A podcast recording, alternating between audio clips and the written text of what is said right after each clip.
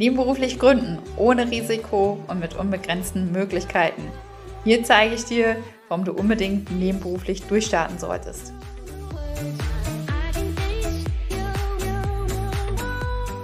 Hi bei Eugenica, du findest auf diesem Kanal praktisches Wissen aus der Wirtschaftswelt.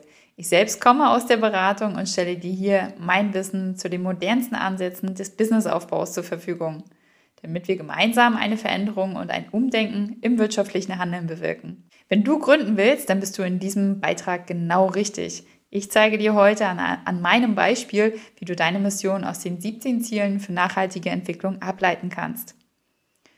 Punkt Nummer eins: dein Warum. Zunächst solltest du einmal auf deine Vergangenheit blicken. Was hat dich die meiste Zeit über am meisten bewegt? Im Alter von 22 habe ich als Prüferin einer Großbank festgestellt, dass sich in dieser Rolle ganz im Sinne meines Warums handelte. In meiner Kindheit hatten mich Geschichten über nicht funktionierende Wirtschafts- und Finanzsysteme besonders nachdenklich gemacht.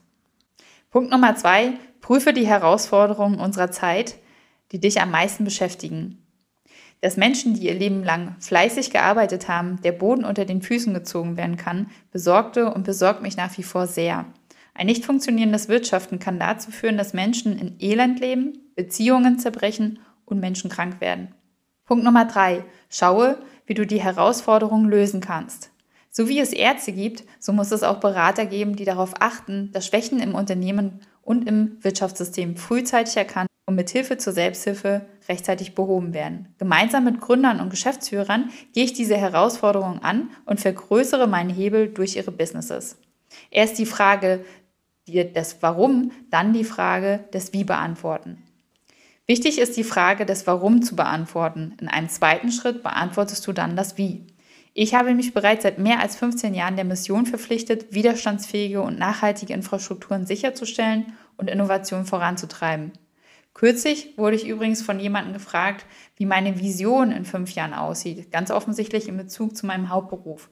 Nach einer kurzen Sekunde und einem Vergleich, wie sich ein Fulltime-Business oder eine nebenberufliche Selbstständigkeit im Vergleich für mich anfühlen würde, stellte ich fest, dass sich weder die eine noch die andere Option besonders schlecht oder besonders gut anfühlen würde. Ich stellte fest, dass ich meinen Arbeitgeber als einen meiner Kunden sehe und Unternehmerin im Unternehmen bin. In erster Linie geht es mir um meine Mission, also nämlich um die Frage des Warum, des Was. Wie ich dieses erreiche, ist eine Frage, die sich im Anschluss stellt. Du kannst mit sehr vielen unterschiedlichen Wegen dein Was erreichen. Es ist jedoch sehr, sehr wichtig, dass du im Vorfeld erst einmal klärst, was dein Was ist. Übrigens fühlt es sich aber sehr gut an, nicht mehr von einem Großkunden abhängig zu sein. Ein nebenberufliches Business sollte daher immer ein Bestandteil deines Absicherungskonzepts sein.